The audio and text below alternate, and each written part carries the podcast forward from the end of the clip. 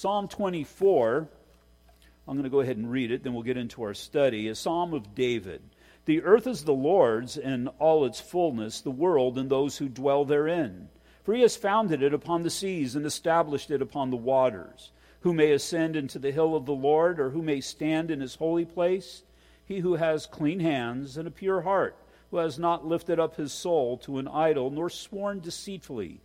He shall receive blessings from the Lord and righteousness from the God of his salvation. This is Jacob, the generation of those who seek him, who seek your face, Selah If you recall, Selah is put there. A, these are songs. This is a musical inst, uh, interlude for the purpose of contemplation, that you would contemplate what was just said. Verse 7 Lifting up your heads, O you gates, and be lifted up, you everlasting doors, and the King of glory shall come in. Who is the King of glory? The Lord, strong and mighty, the Lord, mighty in battle. Lift up your heads, O you gates, lift up your everlasting doors, and the King of glory shall come in. Who is the King of glory? the Lord of hosts. He is the King of glory, Selah. We've been looking at what I've chosen to entitle the Psalms of the Cross. The Psalms that we've been looking at are Psalm 22, Psalm 23, and obviously now Psalm 24. We've seen how each of these three are tied together progressively as we looked in detail at Psalm 22 hundreds of years before the crucifixion. There's the crucifixion spelled out before crucifixion even came as a means of execution. And we saw the details of what was going on there. Last week we saw the resurrection of the Lord and that the Lord was in that place of authority as he was governing over the affairs of his, of, of his saint. And now today we're going to look at the ascension of Jesus Christ. In Psalm 22, we saw our dying Lord upon the cross and the relationship between him and the Father. And the idea is during that time of darkness, when we were kind of shut out, this gives us a picture. It brings us in to what was going on. But we saw in Psalm 23, who was killed, he now lives. And we look at verse 1, a psalm of David who was a former shepherd, he says, The Lord or Yahweh is my shepherd. Yahweh, the God who is, is the one who cares for me, and he is the one who watches out for me. The one who is, is our shepherd. He possesses all of the might, the power, and the glory of God for his purpose in us, for the purpose of creation, for the purpose of salvation, and the purpose of sanctification for you to live a godly life, you have available to you all of the resources of the Lord. Again, his might, power, and his glory for the purposes that God has called us to. And so, again, consider where is it that God has called us? Well, if you're married, God has called you to that spouse. And you have available to you the might, the power, and the glory of God for that purpose. If you're a parent, well, it's all about the might, the power, and the God, power and the glory of God for that purpose. As far as your job, your job is God's provision to you. You have available to you the might, the power, and the glory of God. And so, as we look at each area of calling within our lives here at church for the purpose of ministry, I have available to me the might, the power, and the glory of God. And we look at these things and we see we ought to be prevailing for every aspect of our lives. And the only reason that we wouldn't would be because of a lack of faith in God and what God is able to do. Because it's never about what we're able to do. Again, you have that picture of King David going down into that valley as he was shepherd David at the time and facing that giant. David knew, hey, not about me. He's not down there blaspheming me. He's down there blaspheming the God of glory. And he understood that's an uncircumcised Philistine. And all of these armies of Israel ought not to be stranded up here on this ridge. They ought to be going down there and they ought to be moving forward because they have all the might, the power, and the glory of God behind them. And unfortunately, and it started at leadership King Saul, they didn't realize that. But he did. And as he did, he went down and he achieved a great victory. What giant in your life? What is it that's bigger, badder, and uglier than you in your life? Ladies, don't look at your husband. But whatever it is that intimidates you, whatever it is that frightens you, God has not called us to a spirit of fear. God's saying, You have all of the might, the power, and the glory of myself behind you. Move forward in that which you know that I have called you to. So, in, tonight in Psalm 24, we'll see this crucified shepherd who has ascended to the place of power and authority. G. Campbell Morgan said, He is the one who has passed through Psalm 22 and is exercising the office of Psalm 23 and is seen claiming the authority of Psalm 24 within our notes. Um, I said within our notes. I had a little thing side here. Side note, uh, within our lives. A little side note, though, it was Jewish tradition that tells us that Psalm 24 was used in worship on the first day of the week that would mean that this psalm would be read every single Sunday. Now, you look at it in perspective of what we just celebrated Easter, it's very possible that this psalm was read as the Lord rode into Jerusalem riding upon that donkey. So, as he did, the people are sing, singing out, Hosanna, save now, save now. But it's very possible within the temple that the priests were singing this song as was their habit it would be very special that time, unbeknownst to at least some of them anyway. So again, as the people were shouting in the streets, the people, I'm sorry, the priests were singing in the temple. What were they singing? Well, the psalm as a whole, but at least this part that would be very, very vivid picture of what was going on at the time, verses 9 and 10. Lift up your heads. Now again, picture this as Jesus is coming into Jerusalem riding on that donkey in the midst of the, that sea of sheep. Again, we've looked at this before, but about 200,000 sheep without blemish. And there's the Lamb of God who takes away the sins of the world. And inside the temple, they're singing, Lift up your heads, O you gates, lift up your everlasting doors, and the King of glory shall come in. Who is the King of glory? The Lord of hosts. He is the King of glory. Dwell upon that. A couple of days later, both priests and people would shout, Crucify him, but we have the opportunity to honor and glorify him. Now we must understand the perspective of this psalm in order to understand what is being said here. When I speak of the ascension, I am not speaking of how the Lord ascended into heaven. He did, but that's not the point that this psalm is making. I'm speaking of the place of ascension the place where he is to be praised in King David's life, praised during his day, but also praised in our lives as well. In King David's day, well, probably maybe this psalm was even written in response to what we see in 2 Samuel chapter 6. What was going on there? Remember, David, he was bringing the ark, the ark, the, the throne of God, he was bringing it into, into Jerusalem. And that was the time as it was being brought in that David was dancing before that procession. There was just an excitement that here we've now established Jerusalem as the capital of our nation, and now God is entering into that. And here we have political and we have spiritual, we have it all together. How could we not prosper? And so there was just an excitement that David could not contain within himself. Remember his wife Michal? She, it was Saul's daughter. She was the one who despised him, saying he made a fool of himself. But again, really what it was, it was just an outward expression of the praise of God based upon what God was doing. Then there was the day that he ascended, Jesus ascended into Jerusalem in fulfillment of the scriptures in Matthew chapter 21, the triumphal entry once again. That which had been prophesied from many years before, and now it was the fulfillment of it. Here's God truly in a visible way as Savior entering in, entering in amongst His people because He would be the only hope that mankind would ever have. He's entering in really for the purpose of salvation, definitely, but for crucifixion, truthfully, that the Lord would enter in and He would, he would be crucified just a matter of days later. But then, as far as us, there's the day that he ascended into your heart and made that place his dwelling place. We can never forget, nor should we ever forget, the day of our salvation, the day when we received Jesus Christ as our Lord and Savior, as we submitted our life to him and he came and dwelt inside of us. It says in 2 Corinthians chapter 6 verse 16, "In what agreement has the temple of God with idols? For you are the temple of the living God."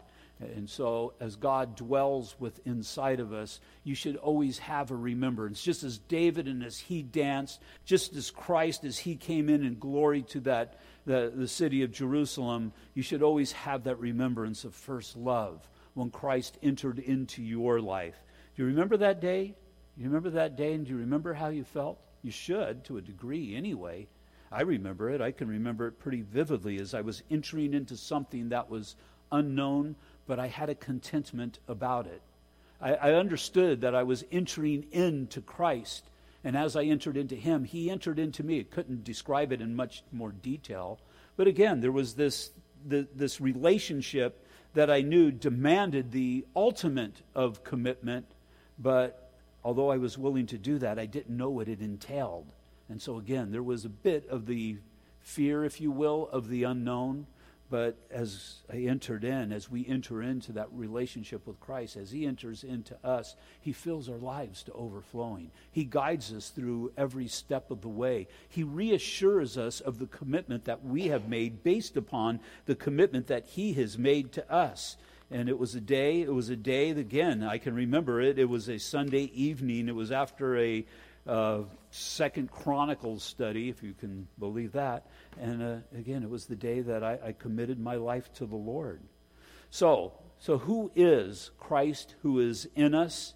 Well, is what King David lays out for us here is he is the cre- creator of the cosmos, verses 1 and 2. The earth is the Lord's and all of its fullness, the world and those who dwell therein. For he has founded it upon the seas and established it upon the waters. He is Lord of all creation. In the New Testament, it joins perfectly with the Old in this reality.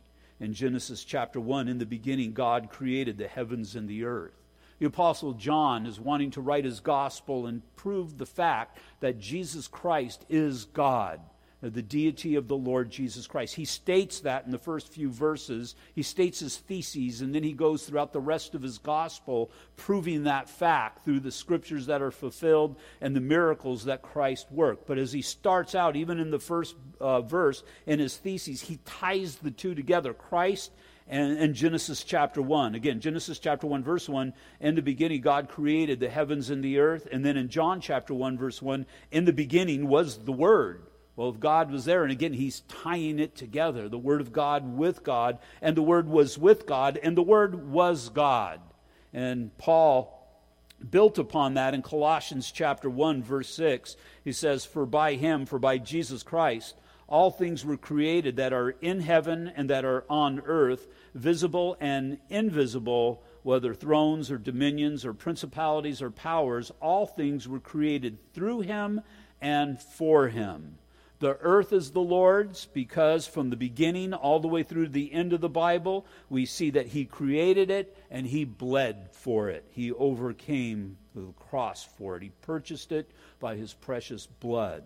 We are the Lord's in that He created us and He purchased us the same way. He died for us in order to claim us.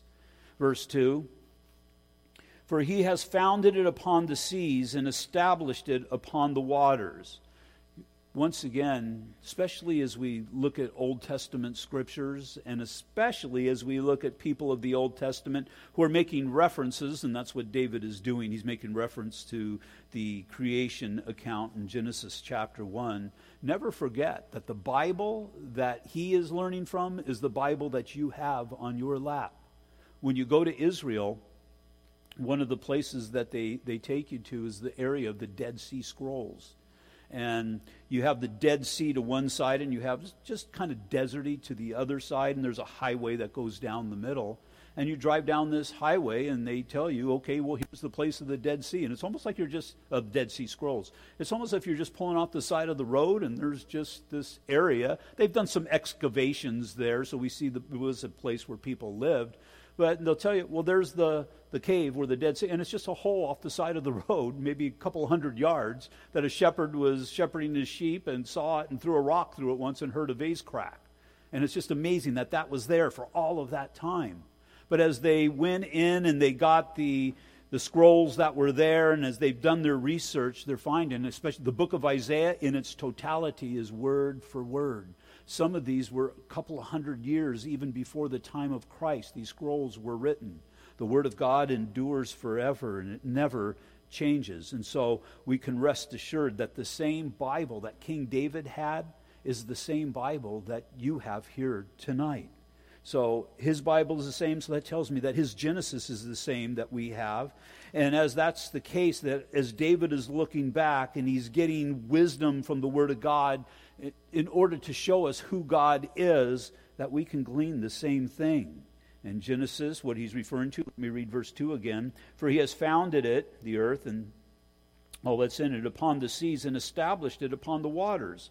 Well, I just wonder if that's a contemplation from Genesis chapter 1, verses 9 through 10, when God said, Let the waters under the heavens be gathered together in one place, and let the dry land appear. And it was so, and God called the dry land earth, and the gathering together of the waters he called seas, and God saw that it was good.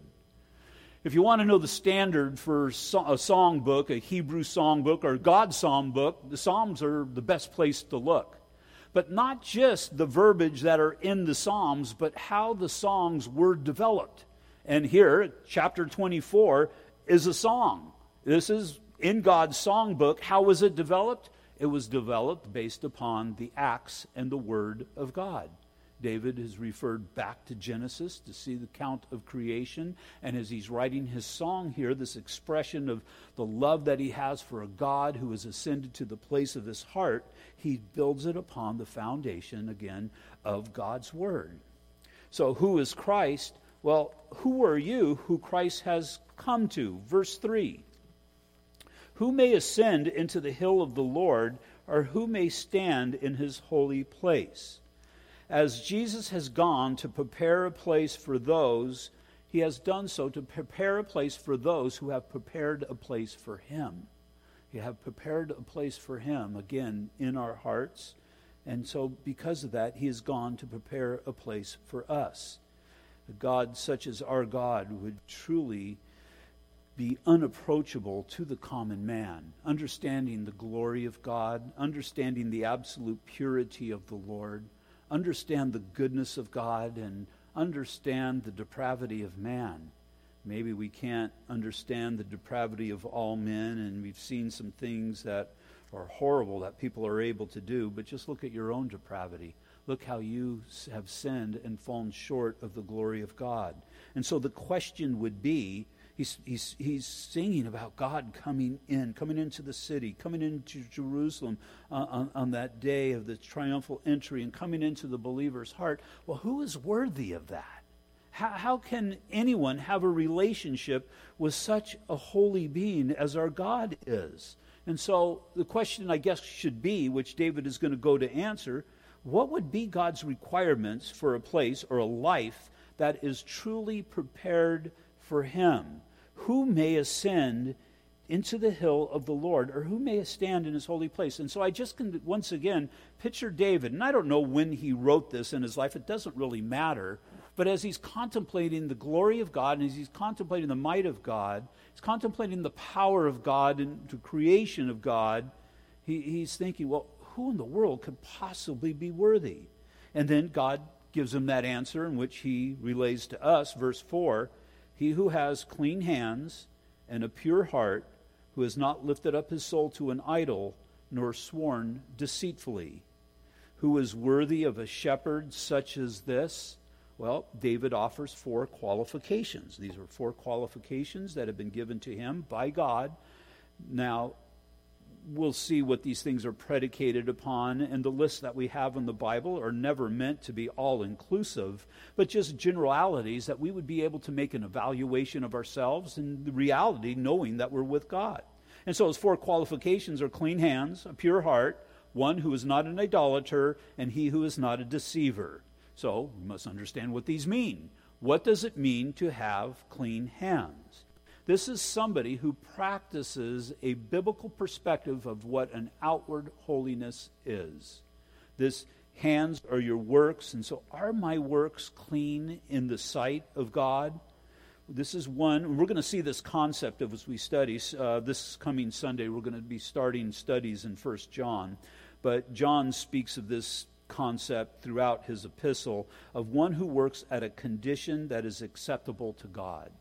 A condition that is acceptable to God, and it can only be based upon a relationship with God. My works don't save me. Saved, I'll be producing works. And so the idea is, is the fruit of a Christian life. Am I exhibiting the fruit of a Christian life? Do I have clean hands? Are, are, my works that which are geared towards giving God glory? Am I putting my might, my time, my effort, my resources into honoring God who has blessed me with his presence in my life? In 1 John chapter 2 verse 29, if you know that he is righteous, you know that everyone who practices righteousness is born of him. Again, practicing righteousness who works at a condition that is acceptable to God. Again, I know the only way that I'm acceptable to God is through my relationship with Jesus Christ, but I can have a relationship with Jesus Christ and disqualify myself from the blessings of the Lord Jesus Christ. I want to be honorable before the Lord the great work that God has done to, to my life to bring me into a relationship with Him, I want my life to be a reflection of that. We're all going to fall short, but is that your intent? Do you have a pure heart before the Lord in order to be, well, just just acceptable to him, just to be obedient to what his call is in your life? You can look at it from the negative standpoint, and the one who did not have clean hands. In Matthew 27, verses 24 through 25, it says, When Pilate saw that he could not prevail at all, but rather a tumult was rising, he took water and washed his hands before the multitude, saying, I am innocent of the blood of this just person. You see to it. And all the people answered and said, His blood be upon us and our children. And so Pilate thinks that he's passing the baton here, but I, if you could talk to Pilate at this time, you'd say, Hey, Pontius. that was first name. It's really a title. Hey, Pontius, check out your hands. They didn't really get clean. You, you tried worldly means, you tried just to, to, to pass it on. Yeah, the, the, the, they are guilty over there. The, the blood of Christ is on their hands, but if you notice, the, the blood of Christ is still on your hands as well. And so, where were my hands clean, my works made acceptable to God? Not when they were washed by any worldly means, but when they were washed clean by the blood of the Lord. Yeah, Jesus died for me, and I'm culpable in his death. There's no doubt about it. But it was because of faith in him and what he has done that he has cleansed my hands or he has made my works acceptable in the sight of God. And so, since I've got these hands that are cleansed, these works that are honorable before Him, am I actually doing that? Am I giving God the works of my salvation? And think of it this way works is work. Again, I've been saved by grace. But as far as work, it speaks of sweat of the brow, it speaks of effort, it speaks of obedience to a Lord. Am my works honorable before Him? Pilate and the Jews did not have clean hands. Their hands were stained with the blood of Christ. But those who are in Christ, Christ is in them, and their works have been made clean. So that's number one. Prayerfully, you'll be able to check that off. Do you have a pure heart? Secondly, what does it mean to have a pure heart? Well, you can fake number one, but our heart is naked before the Lord. Your heart's not the thing inside your chest that is going boom, boom, your heart is that which is the inner person. It's that whom only you know and God knows. And sometimes you'll even lie to yourself and give a false representation of who you are to yourself, but God knows exactly who you are. A person with a pure heart has no selfish, ulterior, or worldly motives. His desire are for the Lord in the things of the Lord. Probably the best example in the book of Acts, Ananias and Barnabas. Barnabas was a man who had, had some riches, and he understood the magnitude of what Christ has done for him. And so, what did he do? He went and sold it all because he understood the purpose for the church. And he understood that men and women needed to hear what the church had to offer and he's got this pure heart before God. And, and, and, it's not that you, you have to go and sell everything and give it to God, but he understood that this came from God, and I'm dedicating my life to God. So here, here it all is. Take it. And I can imagine, and I don't, Barnabas did not do it for this reason, or he would not have a pure heart, but people were thinking, man, that's impressive that God would have that kind of impact upon a person that they would do such a thing. And Ananias kind of saw some of that praise and wanted some of the praise for himself. So, you know what? I'll do the same thing, but I don't know if I want to give it all to God.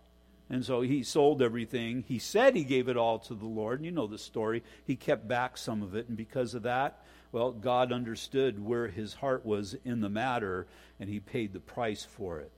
To have a pure heart is to have an inward honesty that is revealed through outward integrity.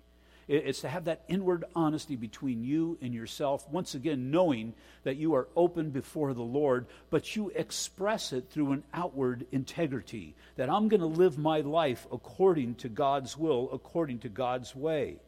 Matthew chapter 5, verse 8, Jesus said, Blessed are the pure in heart, for they shall see God. And again, the only way that you can have a pure heart is through a right relationship with Jesus Christ. But obviously, this is saying that we need to have it. So I've got some responsibility in this as well. Not for salvation, but because of salvation. What does it mean, thirdly? What does it mean to not lift our soul to an idol? We can be of the confusion that, for the most part, idolatry doesn't exist, but it does. Matter of fact, in our day, it even runs rampant. This is to not give yourself to not give yourself the service and dedication, to not give to yourself the service and dedication that is due to God, or give it to something or anything else that is not of the Lord. And so, idolatry could be that whichever it is that you worship whatever it is that you give your time and resources to. Now, we'll give our time and resources to a lot of things, and that doesn't necessarily make it idolatry, but it does when I put those things in a higher priority in giving of my time and my resources to God. And so I've got to balance these things out. Am I giving God his due? Am I giving God the things that he has asked of me as far as my efforts and my resources?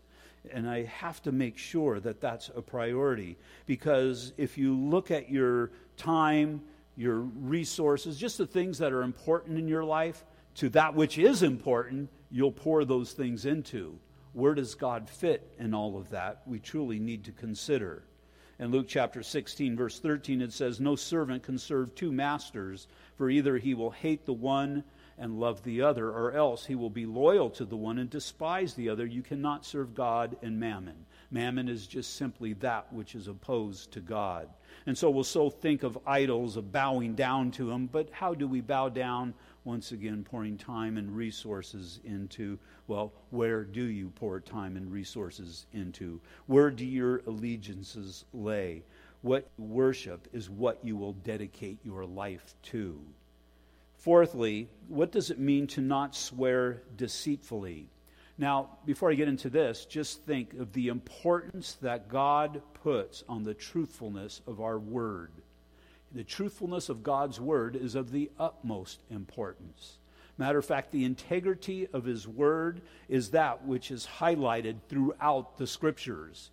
He said in Psalm 139, I will honor my word even above my name because it's by the word of God that his heart is communicated to mankind. And so as he puts such a high priority on the purity of his the word of his mouth, ought we not to put a high priority on the words of our mouth? This means to be a person of integrity in all things, that your yes may be yes and your no may be no.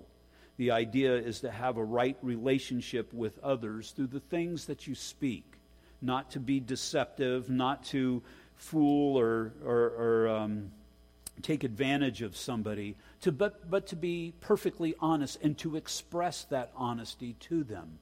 In my relationship with my wife, my words betray my feelings towards her. My words to my children, my words to my grandchildren, they express the feelings that I have for them. I can express these through actions without a doubt, but at some point they have to be expressed through words as well. In 1 John chapter 4 verse 20 it says, "If anyone says I love God and hates his brother, he is a liar, for who does not love his brother whom he has seen, how can he love God whom he has not seen?" We know the only way that these things can be accomplished is by a right relationship with Jesus Christ and a filling of the Holy Spirit, but it also takes the work of our souls to see that these things are fulfilled. Verse 5 He shall receive, this person shall receive blessing from the Lord and righteousness from the God of his salvation.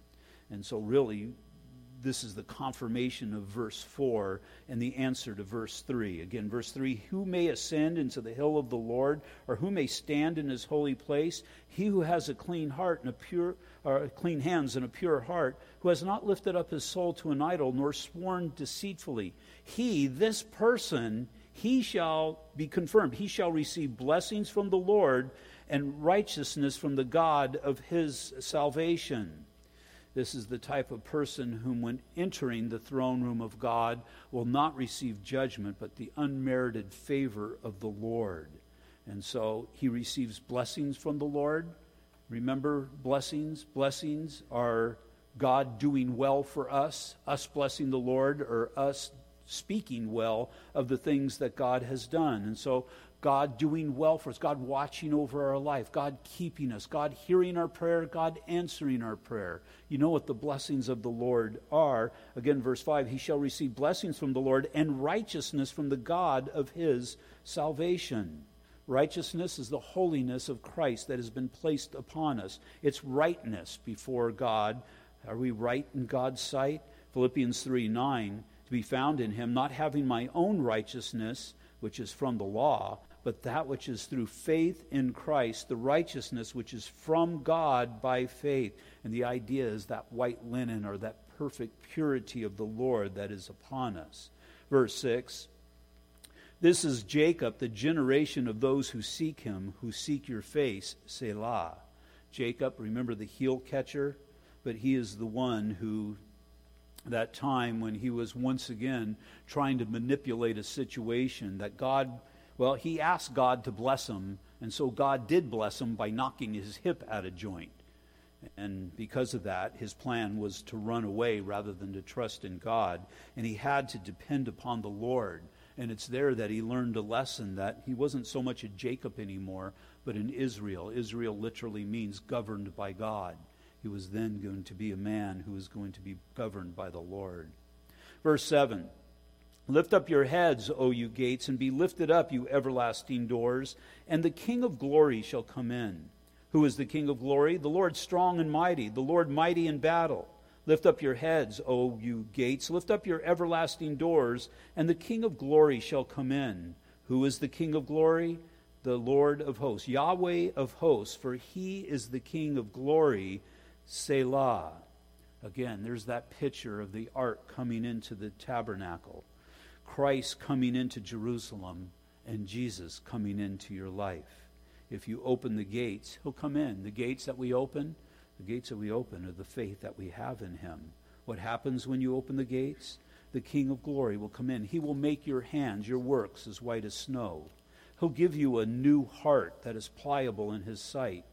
He will be the Lord of your life, and nobody else will be able to take that place and he will drive a love of others to a higher priority than the fruitless love of yourself. He'll bring you into a family and he'll care for you through that family.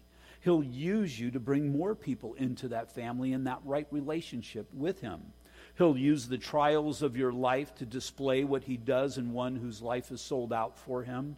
He'll, he'll pour blessings upon you that will cause others to wonder and most of all, the righteousness of Christ will dwell upon you or rest upon you. And as that is the case, God fills us to overflowing. And even as David writes Selah at the end of this, we need to contemplate that. We need to contemplate that every person who hears this in relationship to the relationship, in relationship to the relationship that God has with you and what God has done and what God is waiting to do. Lord, cleanse my hands Lord, purify my heart, even to a greater degree. Lord, may nothing else take the attention that is due to you, And Lord, I pray that your righteousness would forever be upon me. In Revelation chapter 3, verse 20, it says, Behold, I stand at the door and knock. If anyone hears my voice and opens the door, I will come into him and dine with him, and he with me. And really, that should be the theme of every Bible study we ever give. Because what is Jesus doing through his word? He's constantly he's knocking on our hearts.